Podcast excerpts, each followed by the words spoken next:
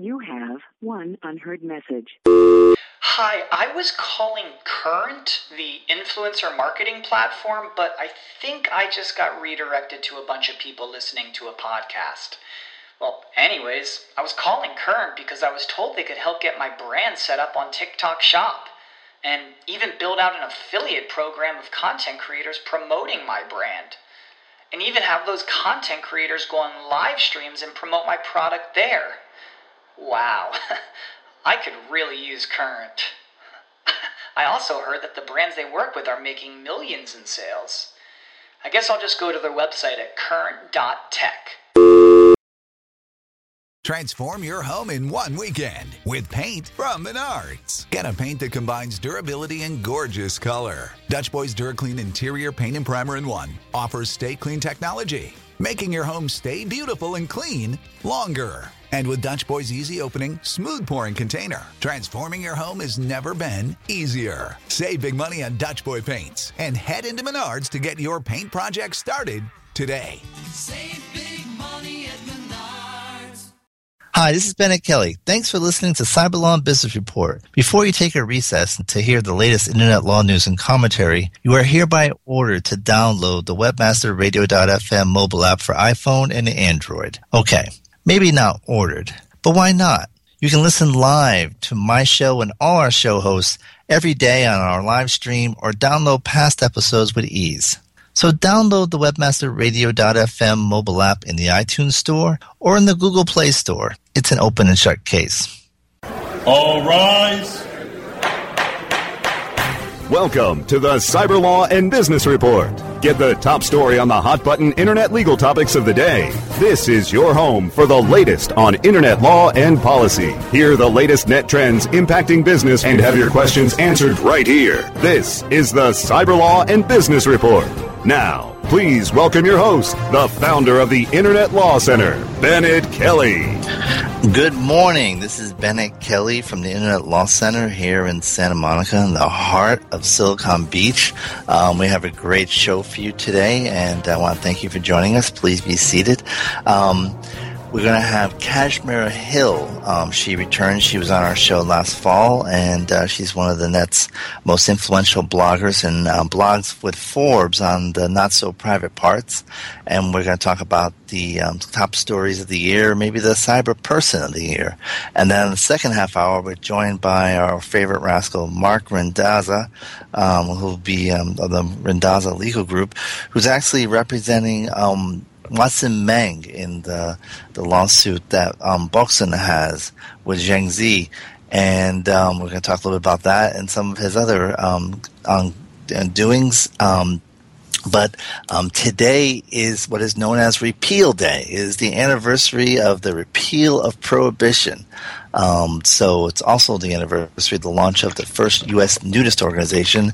So grab a cocktail, get naked, and join us. Um, we're going to bring on um, Kashmir Hill in a second, but first, I just want to let you know that jazz great Dave Brubeck has died at the age of 91. So we pass along some sad news. But um, Kashmir, you with us? Yes, I'm here. Thanks for having me on, Bennett. Oh, it's great to have you back, and um, we're really big fan of your blog. And um, so, um, kind of distracted by the uh, Dave Brubeck thing we were talking about earlier. So, um, you've been doing the not so private parts now for what about three or four years? Yeah, when did I first start it? I think it's been um, since 2009 now. So wow, it goes by quick. And before you four were with- year for four year birthday next year. and you were at Above the Law before that. Right, as And an editor you- there, writing about legal gossip and the law, and There's plenty of that, right? there is. and still, unfortunately. And um, so we, um, what I wanted to go over with you um, is really as we start the kind of wind down of 2012. Uh, you know, what did you see as really being the the big um, stories of the year? Um, well, uh, as we kind of discussed by email, the big story for me this year was um, the story by Matt Honan, writing for Wired. He used to be at Gizmodo. Um, the story that he wrote after he got just epically hacked. Um, there were some teenage hackers who got interested in his Twitter account because he had a uh, prestigious uh, three-letter Twitter account, his just his first name um, at Matt M A T. So they decided they wanted to gain control of his Twitter account. So they basically broke into all of his online accounts, um, his Apple, you know, his Apple account. Um, so they got access to his cloud and access to all of his Apple devices, into his Twitter account, into his email, into Gizmodo's Twitter account. Um, and they started, you know, tweeting uh, racist and sexist messages from his Twitter account, and that's how he discovered that he'd been hacked. And then he realized that they'd also he um, his phone stopped working, his laptop stopped working, so then he couldn't even you know get around to, to fixing the problem. Um, he had a a daughter, I believe, a daughter um, this year and they deleted all the photos that he had in there. So he it was just like a, a kind of takeover of his entire life, and I. Um, I just thought that the story really got at so many of the issues we have today in terms of control of our online accounts, um, malicious hacking, uh, and then you know what these what these companies do to keep intruders out, and then to protect our data and how you recover that data after something like this happens. Um, I just thought it was a really, you know, powerful, powerful story. And, and this comes after Twitter has a consent decree with the FTC over, um, you know, inadequate security for its its system. I mean, th- I think the uh, the, invest- the, FCC investigation was triggered after um, then Senator Barack Obama's account was hacked. And at right. the time, Twitter had no limitation on the number of attempts you could make at a password. Right. You know, so I could be on one millionth one hundred and thirty-two attempt, and I would still be able to continue. And uh, uh, so it, this is disappointing. This is after the consent decree, and, and still Twitter was being hacked.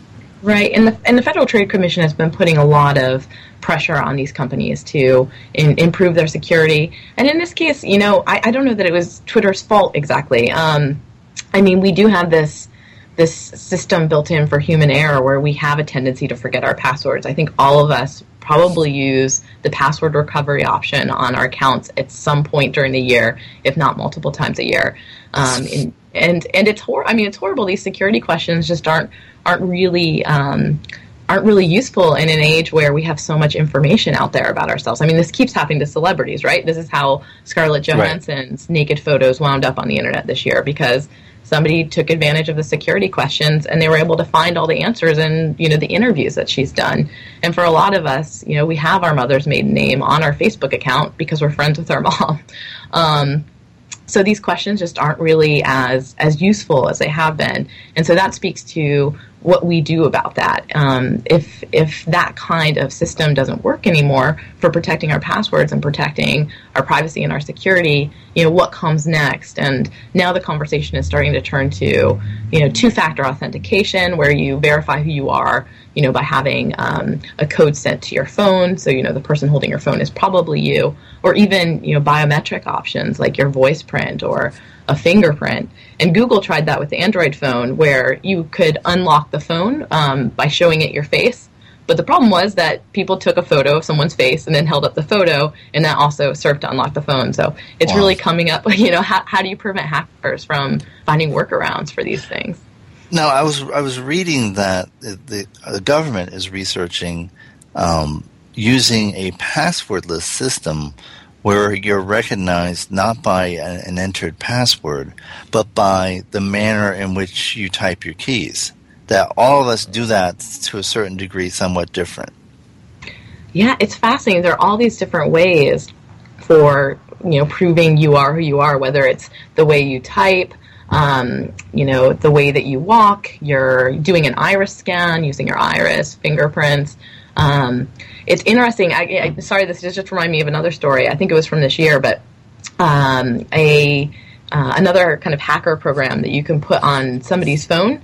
And so if the phone is near the laptop when they're typing, you can pick up on what their password is by like recognizing the keys that they're typing. Um, so if you have a, a, program like that, it seems like that same program could be used to pick up on the way that you type, and then and then that system becomes hackable as well. Um, but it's an interesting attempt. it, it is, yes. I, I thought it had promise because I just figured it's almost like a voice. It, it has a cadence, and it's not something you, know, you can necessarily artificially um, reproduce. You know, I, we all speak in a different manner, and a man, the manner in which we type. Um, except I'm sure this I'll be oh just on Android phones or whatever this that, that, that one finger type touch that might be may not be that terribly unique. But and, um, and in some of the ways into our accounts are just you know through these companies themselves. They have if you call in, um, they have help desk employees. I mean, if you're lucky, I think many a person has tried to reach Facebook and isn't able to reach anyone human.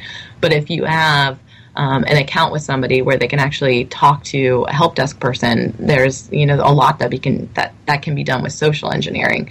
Um, so how do you train employees to recognize that that it's somebody who's calling and fishing for information and trying to break into an account? And that's where I wonder if there'll be more pressure from the government.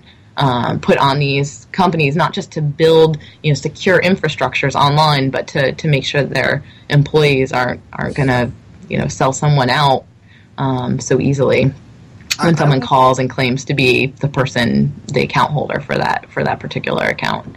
I, I went to this website um, to test how strong your password is, and um, and oh, so no, I, you gave this website your password? No, I didn't actually. I just typed in um, the word password. Mm-hmm. And and you know, surprise, surprise! It said it was you know, extremely weak, and um, and so um, and then I typed in password one, and it's like, okay, it's still weak. And then I typed in, um, I made it, um, you know, password um, hashtag one.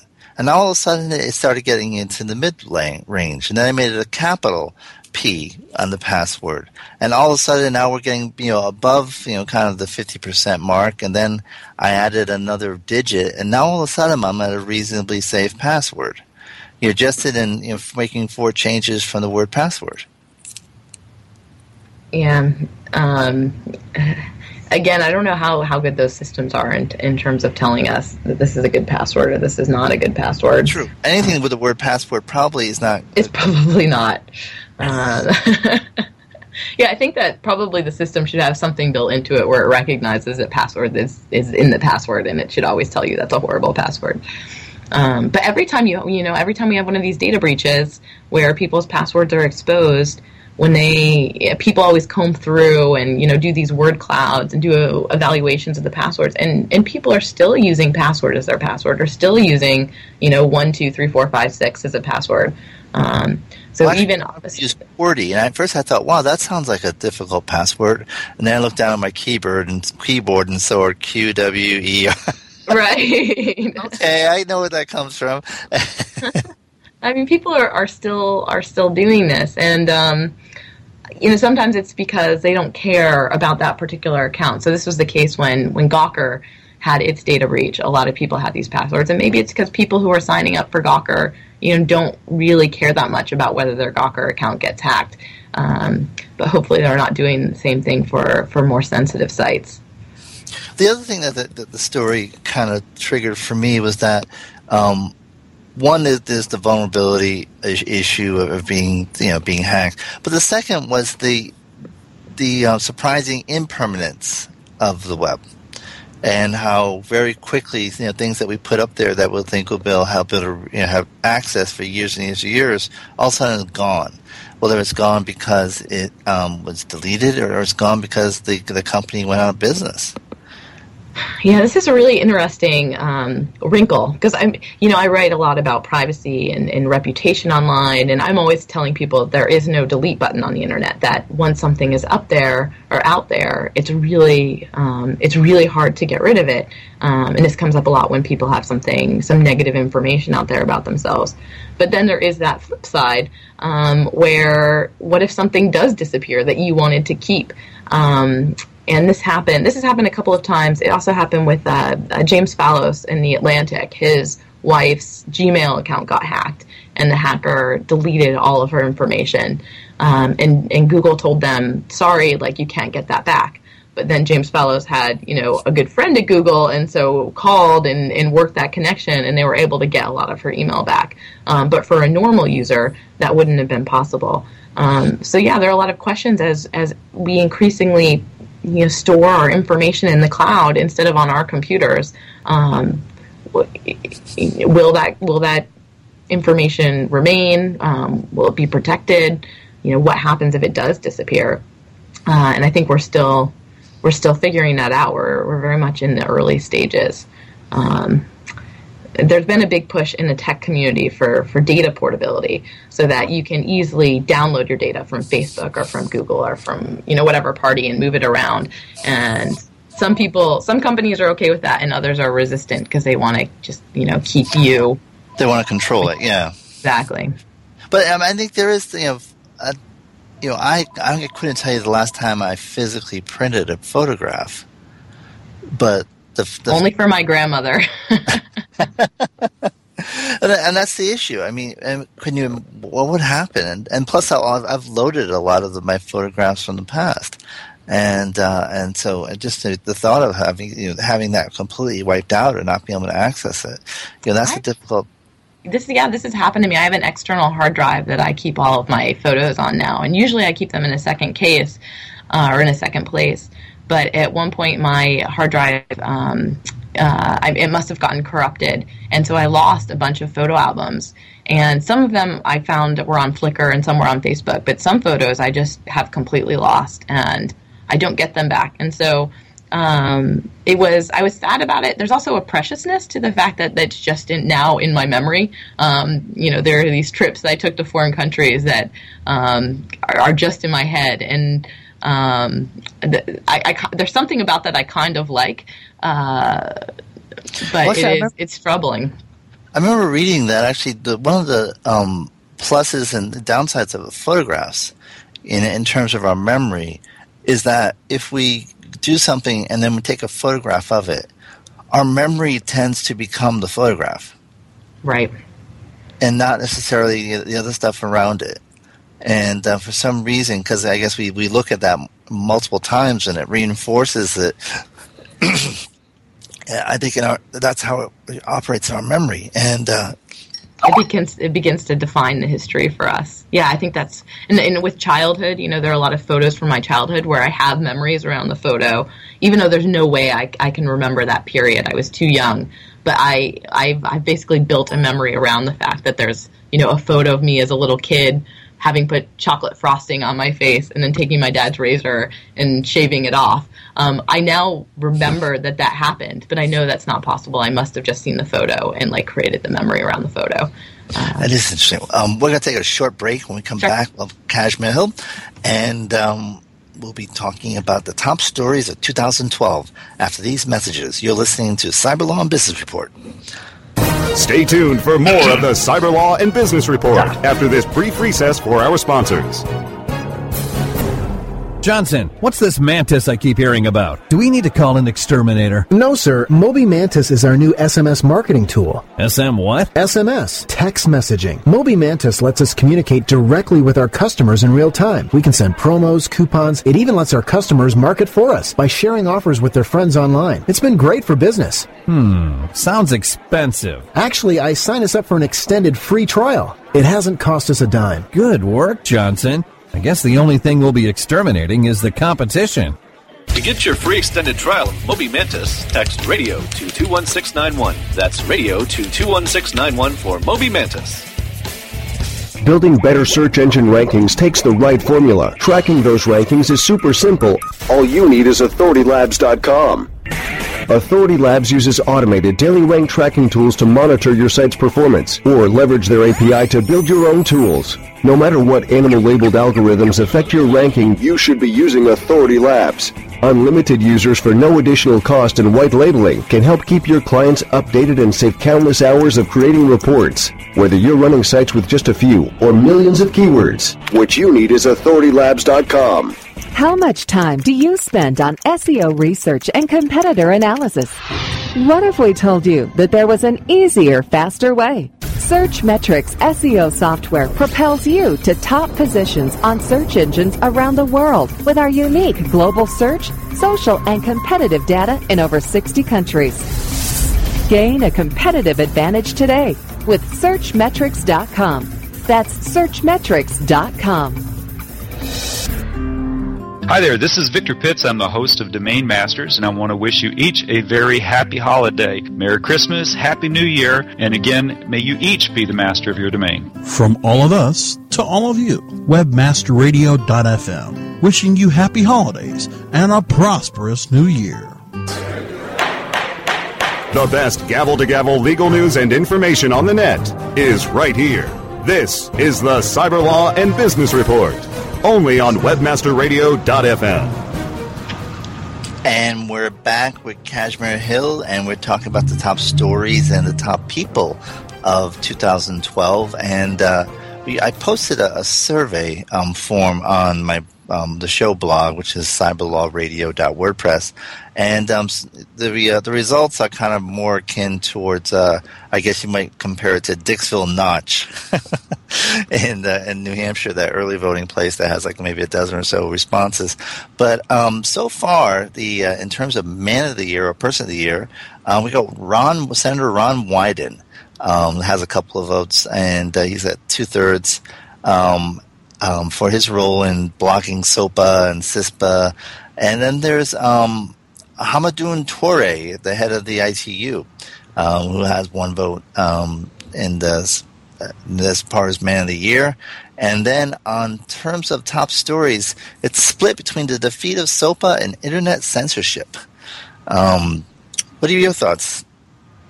Yeah, the defeat of SOPA was very interesting. Um, I mean, for the whole for the whole year, we had been talking about potential privacy bills, and then SOPA PIPA just kind of came out of nowhere uh, to deal with internet piracy. And uh, a lot of people, when they were writing about it, kept accidentally writing privacy, and I felt like part of the reason. Um, they, they kept writing that these were bills to fight internet privacy, and I think it's just because everyone had been so used to writing about privacy. But the defeat there was was very interesting. I mean, the mobilization of resources on the web um, was was pretty incredible. It made me wonder about what the reaction would have been earlier on to earlier leg- legislation like the um, Digital Millennium Copyright Act. Uh, a lot of people complain about that these days, but I don't know how many kind of active internet activists were paying attention when that was originally passed. But I wonder if it would have been would have been harder with the kind of attention that internet bills are starting to draw. Same Right. thing with CISPA. Yeah, it just you know so many people acting. Some of the and, and I think for me what was crucial about SOPA PIPA was that the big internet companies got involved. Google, you know, Facebook were talking about it and they were opposed to it. So it wasn't just a bunch of people on the internet clicking buttons. You did have these big tech companies that were opposed to these bills, and I do think that that helped um, uh, in terms of getting those, you know, pushed to the side and, and not getting passed. you know, it, it was an interesting moment you know, from for me, from my perspective, because I've seen you know both having been in house with different companies and then having gone to a lot of these forums. You know, I've seen kind of the um, almost indifference that in the past Silicon Valley has had towards Washington, and to, and also the the um, lack of mobilization maybe it, it has in terms of Washington, and then to see all of a sudden it come out of the you know the the bushes and, and flex its muscle was it was was incredible. Yeah, I get the sense that these tech companies are paying more attention. They are they're expanding their DC offices. They're spending a lot. You know, relatively, they're spending more money when you compare them to you know other industries. It's still it's still very small in terms of lobbying dollars, but they are you know ramping it up and and hiring more people here. And I I think you're starting to see that in terms of how legislation is um, uh, kind of evolving and how people are reacting to it. I, So I, I- went. go ahead. No, go ahead. I was going to change the subject, so we should stay on this one. No, I was just saying. I, I just recall, and I've mentioned this before, going to a um, one of the this, uh, an event called Tech Policy Summit, and I believe it was 2007, 2008, and where one of the participants bragged about not paying attention to Washington, and you know, just the fact that, and, and you know, and I always tell people, um, yeah, I hope you think your congressman's bright, and because that's that's a good thing. But you know, if you're not talking to that your congressman, that person could be setting your business plan, and so you, you better get engaged. And I just learned that just from you know, having in, in, in having a bill almost passed that would have outlawed um, um, HTML without them knowing that that's what they were doing. And so it, it's important that you get engaged. And so I've always been kind of an evangelist on that point. But I'm sorry, what's what was the next thing you wanted to go over? Yeah, I think it would be helpful if we had more Congress people who are familiar with internet. There, there are a couple. Ron Wyden is certainly one, um, but it would be helpful if there were more. Well, I was just going to another big story this year um, that's gotten a lot of attention, but also hasn't gotten a lot of attention at the same time is Kim Dotcom and shutting down Megauploads. And uh, I think this is a really interesting one in terms of um, the you know uh, law enforcement, the government being able to shut down an internet business um, without actually finding someone guilty of something. I mean, Megaupload it really imploded um, just because they seized the assets, you know, arrested Kim Dotcom um, and and shut the business down. Uh, and at this point, you know, he hasn't been found guilty. Um, I found that really disturbing. I, Eric Goldman um, did a lot of writing on this. Yes, uh, yeah.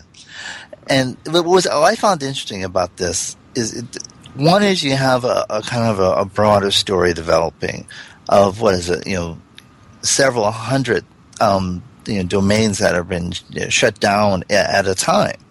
Um, you know, and, and, you know, many of them relatively anonymous, but you know, there have been some instances where you know domains have been shut down. Like was it Jazzy2Z? Um, mm-hmm. It was shut down for eighteen months or something without ever ever really been found to have done anything. And um, and so you have all these shutdowns. And what Megaupload did was um, give a, a, really good launching pad for discussing it. Because um, you had this, you know, outrageous you know, person, Kim Dotcom. I mean, who changes their name to .com? and um, it's larger now, than life in, in so many different ways. right. It was central casting. And uh, in fact, I think the term in Hollywood would be that it was, um, you know, over the top. You know, in terms of uh, how how tech, techy he was he was, and with a name like .com. But it, it, does, but it definitely gives the vehicle to really talk about, you know, how, how and when should we be able to shut sites down and you know seize them. And then what was disappointing was the government's response to the the people who were legitimate users of Megaupload and wanted to get their material. The government initially wasn't that um, responsive to those concerns. Yeah, there's kind of like, sorry, you're out of luck. yeah, which is and, crazy. I mean, um, and you know, those.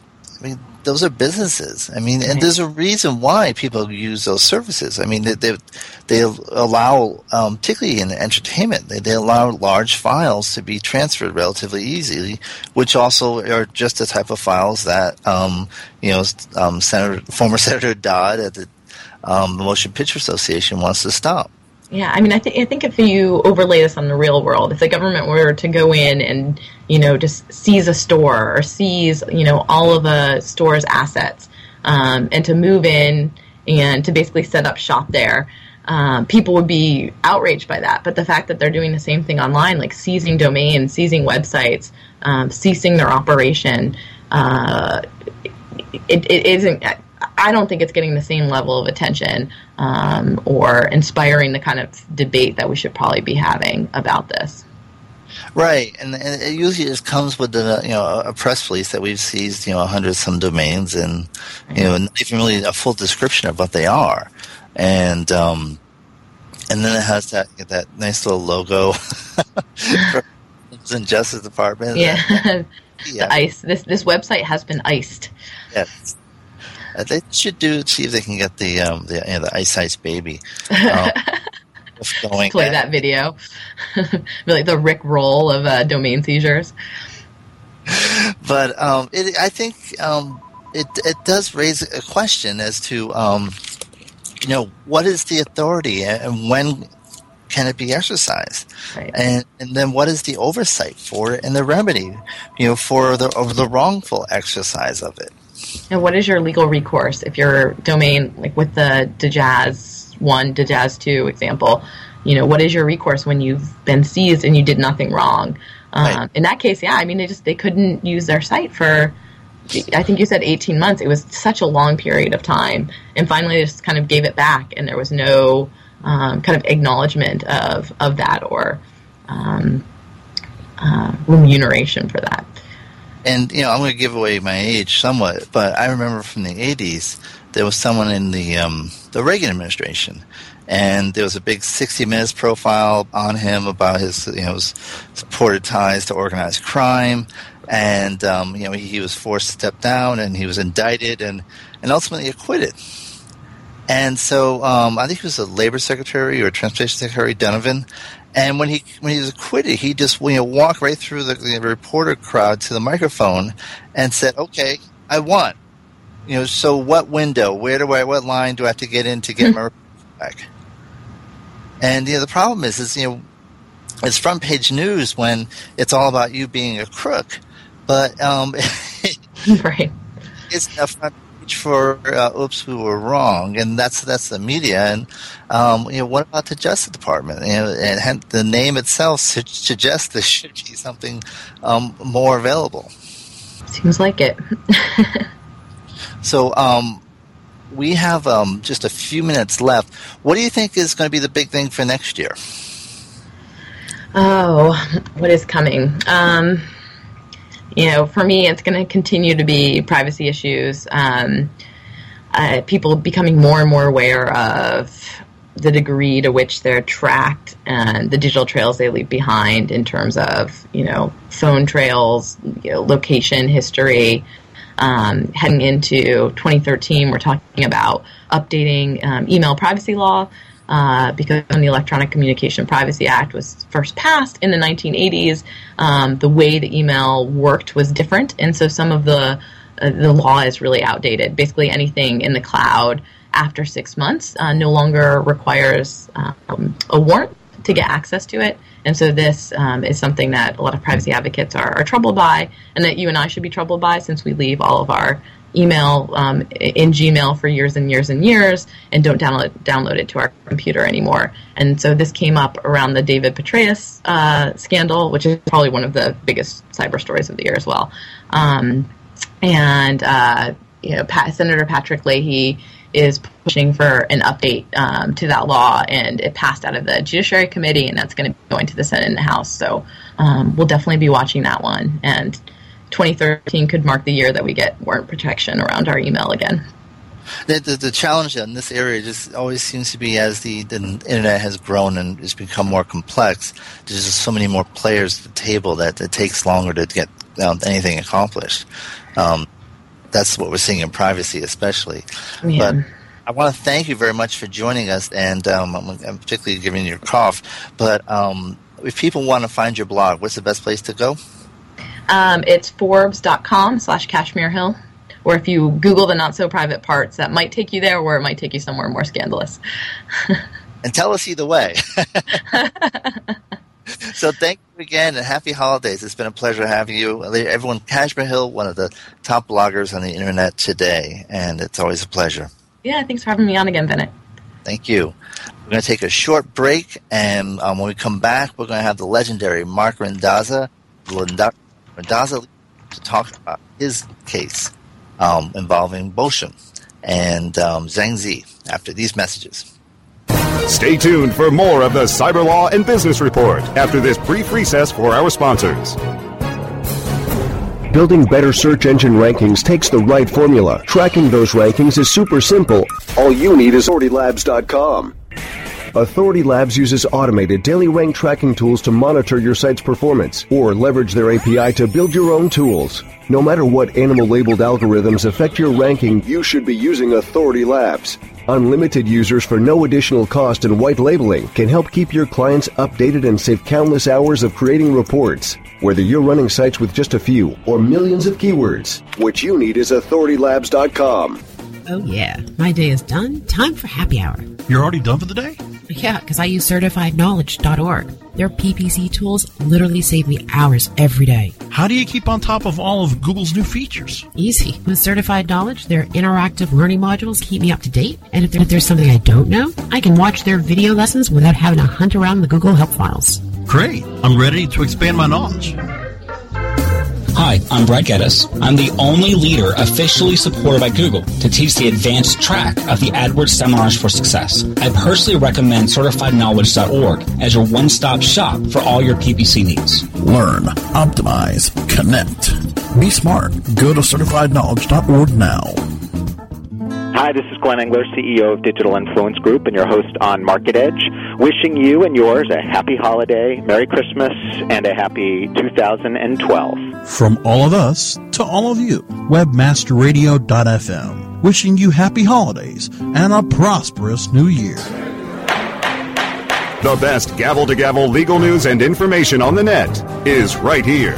This is the Cyber Law and Business Report, only on webmasterradio.fm.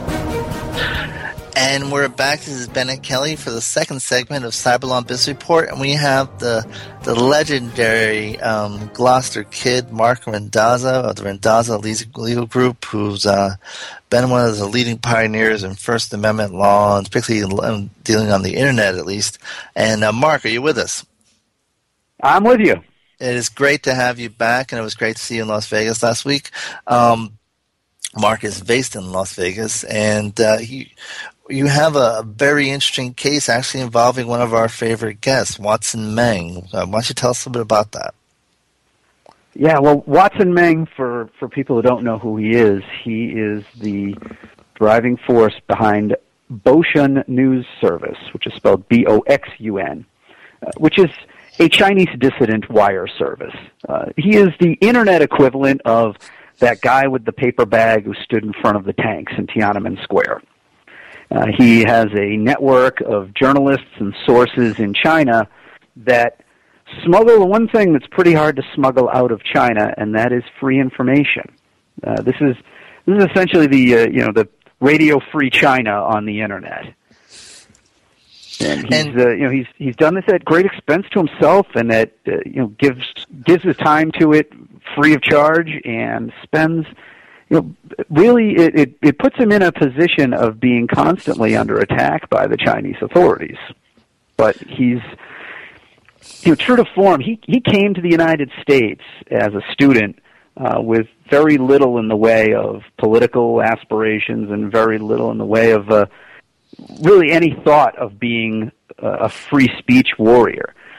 He got here, and he really is the, the the emotional American dream. He gets to the United States. He starts to see what it is like to live in a free society, and realizes that he's got to be part of bringing that to China. And that was his inspiration for starting Boxun News Service. So uh, he's really, you know, I get to represent a lot of people that I really like. Uh, I really get to meet people that inspire me. But I tell you, uh, Watson Meng is uh, he's one of my heroes, not just one of my clients. And we we were glad to have him. We had him on the show just about two months ago. No, and, and Watson actually, you know, he broke one a major story in China this year involving one of the, the top um, you know, governors of, of in, in one of the regions who was on the fast track to be in the upper echelons of Chinese leadership.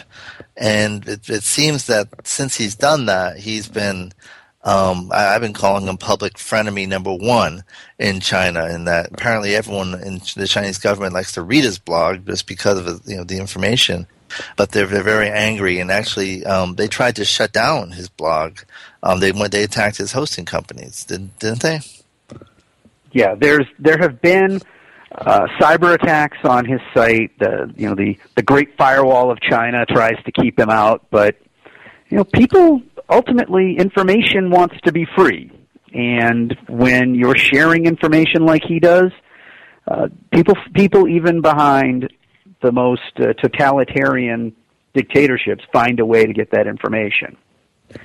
So, and you know, this is a, a classic tale of a, a journalist speaking truth to power and a journalist embarrassing those in power. Well, you know, if you're embarrassed by the truth, that's a little bit too bad for you and that's a that's a tradition that he learned when he got here, and and that we as Americans inspired him to. And one of the embarrassing things he's done is he's um, posted a story involving the actress Zhang Zi, um, who most Americans know through Crouching Tiger, Hidden Dragon, and um, Memoirs of a Geisha.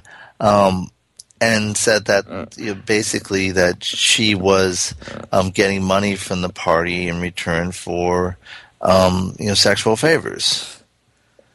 And, it's not and, exactly what he reported. Uh, okay, it's more accurate that you know he reported when you look at his articles, I mean, I've only looked at translations of them, so understanding them in the original Mandarin is Right. beyond my capability. But the translations I've seen are reporting that she has had a number of boyfriends in influential positions and who are quite wealthy and has received a lot of gifts from them. Uh, in the United States, you know, we we don't even think twice about that. Uh, you're in in Los Angeles. If if you reported that a well-known actress had uh, was, I mean, I don't know if anybody in in in Hollywood is sleeping with anybody out of romance. It's like the medieval times there, uh, where it, it seems like it, everybody's screwing everybody for uh, for more for what it does for them politically and for their career and financially. Um, so, you know, I'd. I, I, I don't really think that if anybody said that this was going on in Bollywood or if this was going on in the film industry in France or if this was going on anywhere else, that would raise an eyebrow. Uh, and in fact, there are reports from people much more culturally fluent in the way things go in China who have said that when he reported that, everybody in China sort of shrugged their shoulders and said, "Yeah, big deal. What, what do you expect? Uh, how, how do you think you get to the top in China as a, in the film industry?" And, so, but but she's brought a lawsuit. You know, it's uh, she has. She then brought a defamation suit against Mr. Meng in Los Angeles, claiming that he called her a prostitute.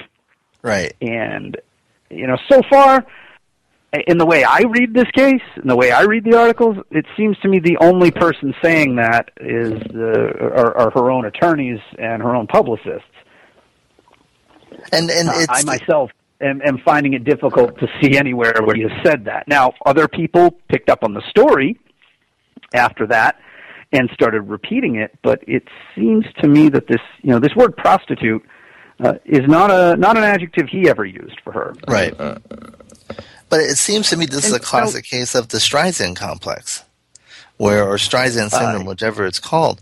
That um, Streisand effect, yes. It's yeah, where she basically a story that you know, may have had some you know, minor traction at one point here in the U.S. and you know definitely in China. Now is being published throughout the entertainment press because you have you know Zhang Zi filing in lawsuit here and using the word prostitute, which hadn't been used. Yeah, putting on my public relations hat and taking off my lawyer hat, uh, I don't know that it was the best tactical maneuver to file it because the story itself was really about Chinese politicians behaving badly, not so much about her. Uh, you know, Mr. Meng is is uh, not very impressed by celebrity.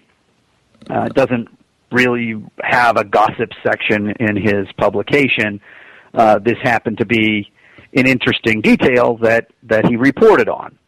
Uh, I think that had the lawsuit not happened, the mention of her probably would have yeah would have been relegated to the to to being forgotten in the larger scandal, which is the political scandal running through the entire communist leadership now. I mean, you've got you've got crazy intrigue going on there with uh, this guy's wife murdering a British businessman, uh, poisoning him in a in a Yes. hotel room. Um, you know, purges, Forcing his resignation. purges. Yeah. Yeah, so that's you know that's really the story, um, and and I think that this, you know, in, in in my public relations opinion, this lawsuit has changed the focus of how everybody else is looking at the story into what has she been doing, and I think that's uh, that's unfortunate because uh, you know I don't really understand why. I mean, this happens a lot, you know, just in general where whenever anybody asks me, "Will you file a defamation suit on my behalf?" Right. I say the first thing I want you to do, and I give them some names of some publicists and some public relations people, is I say I want you to call them and ask them what they can do for you for one tenth of what I can do for you as your attorney. And if you come back and you still think it's you better you're better off spending a hundred thousand dollars on me bringing a defamation claim for you than ten thousand dollars on public relations spend, well then all right, come back and I'll uh, I'll give you my wire instructions.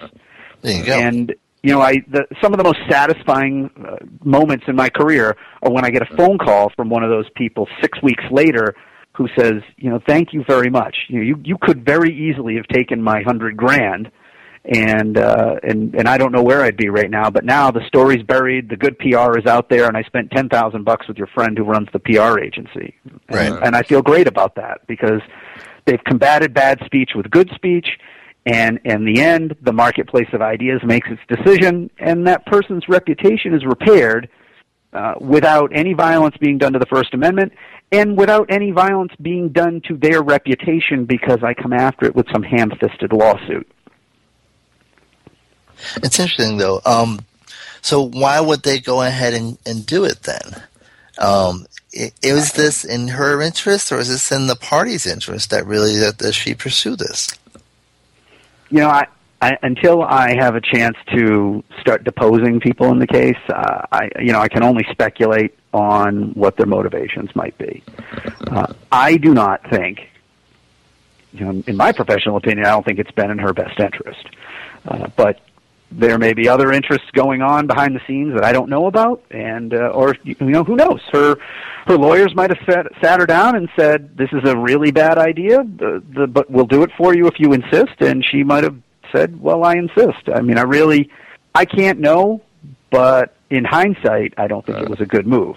Now, is she doing? Is it in the party's interest? Uh, yeah, it really is. If now that doesn't mean that she's working for the Communist Party or or anything like that. There, I'm, I have no evidence that there's any collusion or of any kind. Uh, but you know that doesn't mean it isn't uh, it isn't it isn't unfortunate for the cause of you know if if you care about freedom in China, you would look at her lawsuit as being counter to your beliefs. Um, it is really unfortunate to see of all the news agencies that reported on this, of all the places that published this story. In fact, places that published far more vituperative stories and included what I think to be more arguably defamatory statements. Um, she hasn't gone after any of them. The the only sources that she's going after is Apple Daily in Hong Kong and Boxun News here in the United States, both of whom just you know coincidentally at this point happen to be thorns in the side of the CCP.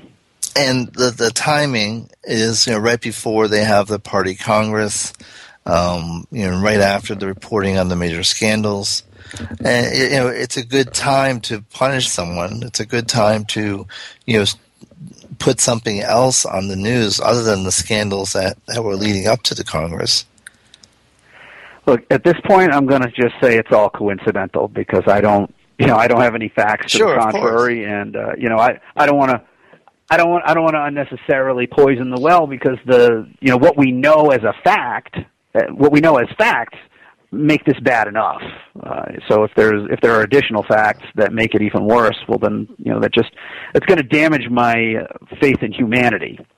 So I'd, I'd rather think this is just an ill-advised defamation suit than think that this is a an ill-advised defamation suit with darker motivations. And, and right now, you're in the process of filing or a SLAPP motion, or has it already been filed?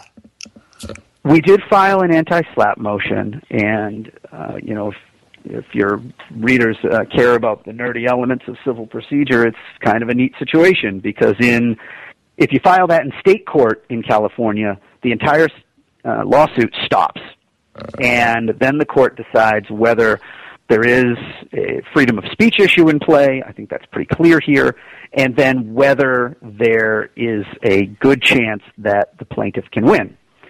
And what's nice about it in federal in state court is that that means that there are there's no discovery and the defendant doesn't have to spend any money after they file their anti-SLAPP motion and then they can get whatever money they spent back. In federal court, it doesn't stop everything from moving forward. So we've had depositions, uh, we've had five deposi- deposition sessions so far, um, including two with an expert and three with Mr. Meng and we're going to have some more with other experts coming up. And the the hearing is uh, keeps getting put off because of discovery purposes, but uh, our next hearing in it is in is scheduled to be in Los Angeles on the 25th of January. Well, that's a way off. And have you been able to depose um, Zhang Zi? I have not, uh, and I, I haven't yet asked for that. You know, I don't. I don't want to have. Well, I, I don't want to discuss our strategy, but uh, let's just. No, I understand entirely. I was we- just curious. you Um, Yeah, no, we but we haven't. No, we have not deposed her yet. so, um, and what has been the reaction um, you've been getting elsewhere uh, in terms of the uh, the followers of this lawsuit? Well, the uh, you know the the there is a, a really a split in it. You know, there are people who are fans of Zhang Ji who feel that this is unfair. Uh, now, unfortunately, I think that they are. You know, what they're reviewing is their belief in what was said because of what's said in the lawsuit, not Right. what actually was said. Now, um, you know, we were talking earlier with um, Kashmir Hill about the top stories of 2012, and um, and we have a, a little survey on our blog, and um, so far, that, excuse me, last I checked, about 50% said the top story was internet censorship. You know, 'cause we, we saw it in a number of places. as a broad, There was as, a, as a broad matter. Yes. Yeah. As a, an ongoing uh, problem, you know, from China to Syria to, you know, to elsewhere, that that that, that is an ongoing, you know, st- concern and, state action. And then plus, you had all the pressure over Google to take down the, um, you know, the innocence of Muslims, um, or, excuse me, the innocence of Islam video as well, and then you know, that kind of raised the specter of, um, you know, the censorship question. Right. Well, you know, censorship takes a number of different forms. Uh, like the uh, a couple of years ago, I had the privilege of going and speaking on some panels in Singapore, and uh, Singapore is a really nice place. Just to tell you, it makes America look like a third world country when you go there. Uh, it also has a very strong lockdown on information, free speech, and the political process. It doesn't do it the ham-fisted way that they might do in some Middle Eastern countries or you know other less less advanced countries. Nobody's going to kick down your door in the middle of the night in Singapore and drag you away and shoot you and dump your body in an alley. Uh, the Singaporeans have figured out that it's a lot more civilized and just as effective, and it doesn't look as bad on the world stage when you just sue somebody into bankruptcy over presumed defamation. Uh, Now, in or alleged defamation, and the definition of defamation in Singapore is a heck of a lot broader than it is here. And here, we have a, a commitment to wide open and robust debate. That means that public figures have to take it a little more than the than us little people. Right. But in Singapore, they look at it the other way. They say if you're a public person, your reputation and your persona is worth more.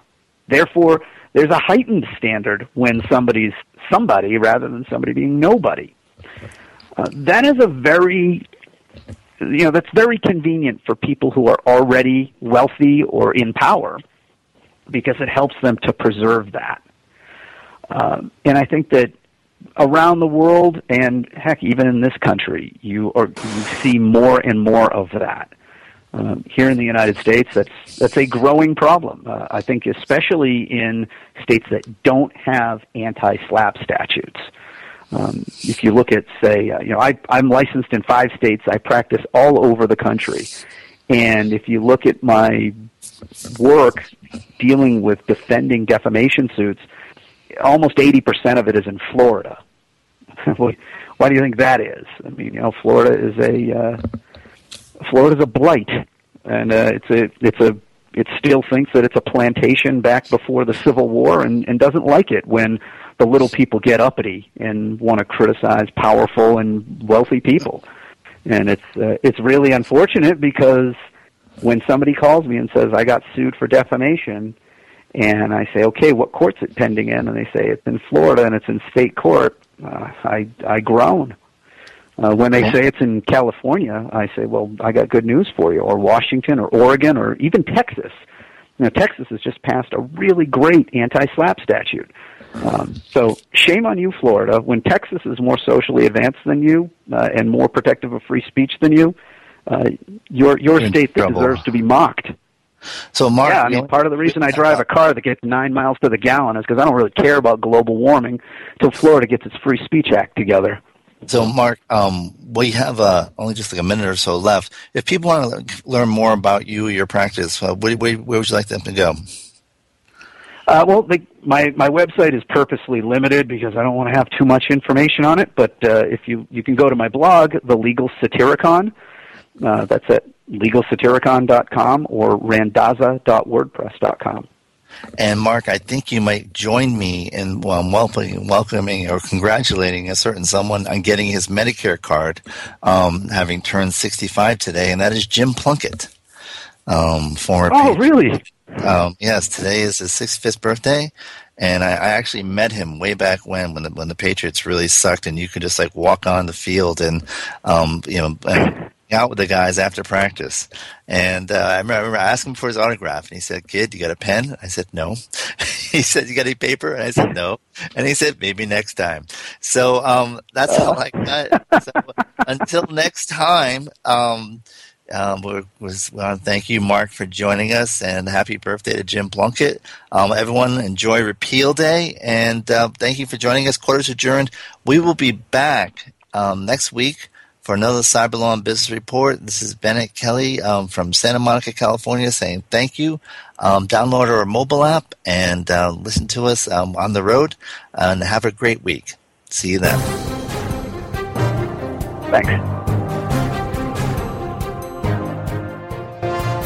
This has been a presentation of WebmasterRadio.fm, the world's largest business to business radio and podcast network. We welcome you to sample past episodes of this program as well as our complete library of programs on demand or on the air via our 24 7 live audio stream at www.webmasterradio.fm. The opinions expressed on this program are those of the guests and hosts and do not necessarily reflect those of webmasterradio.fm's management or sponsors. Any rebroadcast or redistribution without authorized consent of webmasterradio.fm is prohibited.